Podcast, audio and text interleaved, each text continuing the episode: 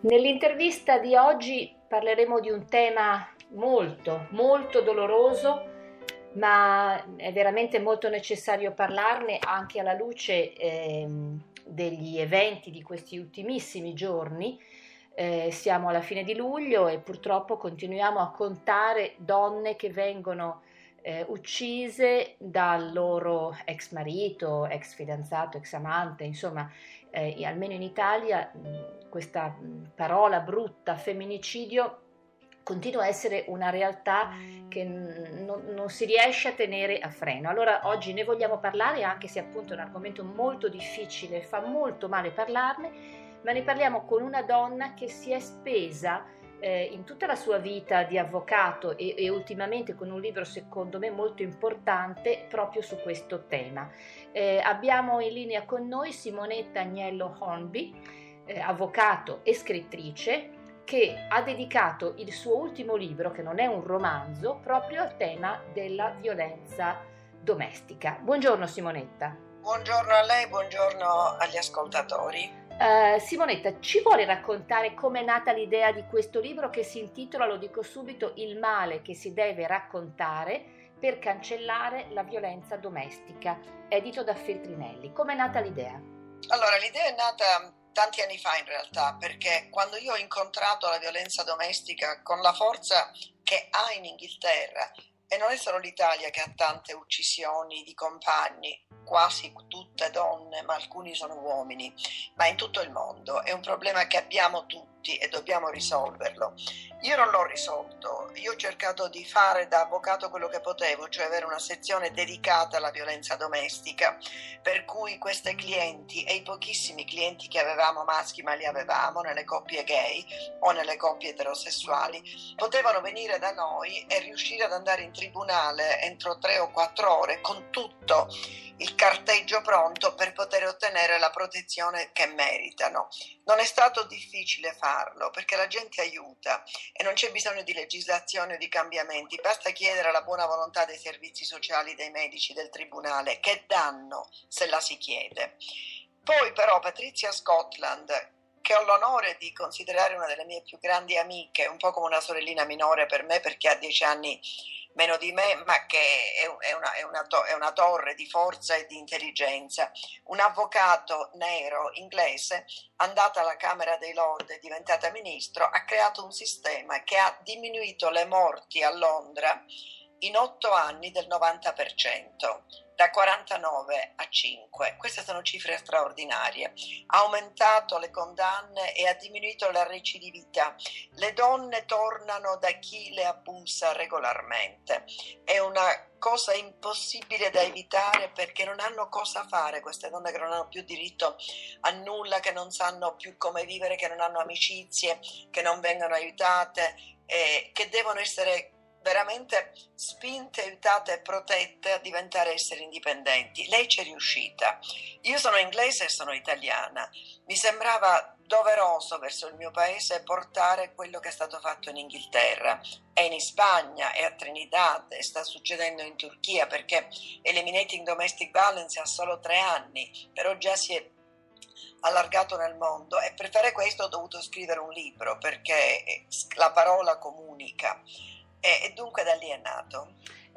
Dunque questo libro in realtà è un libro che serve per raccogliere dei fondi, se ho capito bene, per creare una Eliminating Domestic Violence anche in Italia, giusto? No, non è esattamente così. Il libro non è nato per raccogliere dei fondi, è nato per diffondere la conoscenza del metodo Scotland. I fondi devono essere raccolti sempre, ovviamente, ma se non sappiamo per che cosa non servono a niente. L'importante è portare il messaggio della Scotland in questo libro, che è straordinario. È un messaggio, per esempio, che dice delle cose che forse non sapevamo, che, per esempio, c'è bisogno di avere una persona che segua la donna che ha avuto il coraggio, in genere dopo 17 attacchi di violenza, ha avuto il coraggio al 18° di dire basta, ed affidare a questa donna, affiancare a lei una assistente sociale, una persona che si chiama la sua avvocatessa in questo contesto, che la segua per i primi 3 mesi dell'iter è fondamentale per darle sicurezza, per far sì che non ritorni nelle mani di quell'uomo, per far sì che lei abbia una casa, dei denari, la possibilità di una vita sana per sé e per la famiglia. Questo forse è la cosa più importante che ha portato la Scotland. Ha poi creato una coscienza dei datori di lavoro che, anziché licenziare o far pensare alle proprie impiegate che saranno licenziate quando sono vittime di violenza, le incoraggia a parlare e le aiuta. Io penso che si cominci, come ha fatto la Scotland, dai datori di lavoro. La mia speranza è che la Feltrinelli lo faccia, e ne stanno parlando, cioè che i datori di lavoro si sensibilizzino ai problemi della violenza sugli impiegati. Da lì deve cominciare, la società che deve rispondere. Questi non sono fondi che vengono da nessuno, è una buona pratica che viene messa in atto da un buon datore di lavoro. Senta, lei prima ha fatto delle cifre, cioè ha detto che il metodo Scotland, possiamo chiamarlo così, ha abbassato il numero delle vittime di violenza domestica da 49 a 5 a Londra. Però sì, in Italia siamo solo a luglio e siamo già a 81. Sono cifre. Ma anche in Italia in Inghilterra si è a centinaia, cioè il tasso, più o meno l'incidenza di violenza domestica nel mondo è la stessa. Quando si parla di 2 o 3 morti in Italia abbiamo lo stesso in Inghilterra, perché abbiamo più o meno la stessa popolazione. È a Londra in cui questo non è avvenuto, perché a Londra il metodo Scotland è stato applicato ad ampio giro. Dunque c'è un capitolo che a me è interessato molto nel suo libro. Intanto diciamolo, lei parla un po' dell'Inghilterra e un po' dell'Italia, no? Sì, tra l'altro è un mio libro, ma io l'ho scritto con Marina Calloni, che è l'ambasciatrice della Eliminating Domestic Violence in Italia. Marina Calloni è una professoressa di sociologia alla Bicocca e ha contribuito dei capitoli importanti proprio sulle origini della violenza, eccetera, per cui non è solo mio. Certo. Appunto, il suo libro spazia un po' fra l'Italia e l'Inghilterra e anche un pochino nel tempo, perché ci sono delle storie che risalgono, se non sbaglio, al 1950, quindi quando ero piccola, certo. E questo ci dimostra che tutto sommato la violenza domestica assolutamente non è un fenomeno recente, c'è sempre stata, giusto? Forse ovviamente prima, come c'è stato il fratricidio, come c'è l'omicidio, come c'è lo stupro. E perché se ne parla di più adesso? Allora, prima di tutto perché si parla più adesso di tutte queste cose. La violenza contro i minori, per esempio la pedofilia, non se ne parlava nel passato, nel periodo vittoriano erano piccoli vizi. Viviamo in una società migliore. Essere una società migliore significa aprire quello che è brutto e che la fa sembrare peggiore, ma in realtà non lo è. Un'altra cosa che mi ha molto colpito è appunto il capitolo che si intitola Credevo, dove lei dice credevo che le donne che subiscono violenza fossero di estrazione umile, ma non è così. Credevo che le donne laureate non avessero modo di vivere la violenza domestica, ma non è così. Credevo che la violenza domestica fosse più forte nel bacino del Mediterraneo rispetto ai paesi del nord Europa, ma non è così. Quindi ci sono tante cose che si possono scoprire leggendo questo libro. Quindi la violenza domestica è veramente diffusa anche nei paesi cosiddetti più socialmente evoluti? Sì, dunque bisogna prima di tutto capire cos'è la violenza domestica. Se è una parola che non significa niente, violenza domestica, l'abbiamo creata, non so chi, va bene, ma la violenza domestica dà l'impressione di una violenza in casa, del padre contro la moglie, contro i figli, eccetera, per vari motivi. La radice della violenza tra uomo e donna, o tra uomo e uomo che vivono assieme, o tra donna e uomo, o donne che vivono assieme, che hanno dunque questa comunità domestica, è dovuta soltanto al potere. È un modo in cui si esprime il potere di uno contro l'altro. Non è amore, non è desiderio, non è gelosia. È semplicemente potere, e il potere è quello che regge il mondo. Nel mondo abbiamo guerre per potere, abbiamo grandi leader che vogliono potere, è un elemento essenziale dell'essere umano come dell'animale, perché per vivere e proteggere il tuo gregge, eccetera, devi combattere contro chi vuole prendertelo, oppure per lo stesso pascolo. E se capiamo che potere, si capisce che in tutto il mondo c'è sempre stato e che non ha importanza la società, la classe sociale, se la violenza domestica può essere tra i ricchissimi e tra i poverissimi, è solo potere. Senta, quando possiamo dire che si inizia a parlare di violenza domestica? Al primo schiaffo oppure o quando? Allora, il potere non è mai soltanto fisico, il potere è dell'anima. Il vero potere che noi abbiamo in realtà su una persona è quando possiamo plasmarne l'anima e farlo soffrire. La sofferenza fisica diventa sadismo, mentre invece il sadismo intellettuale è il peggiore.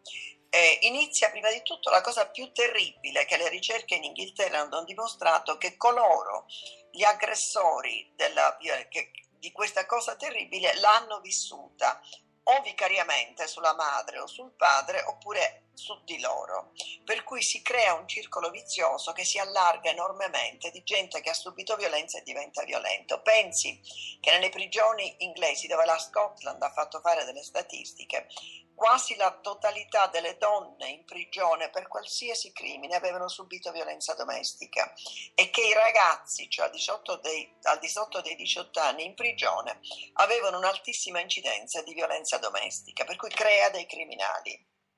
Certo. E questo avviene dunque nel mondo.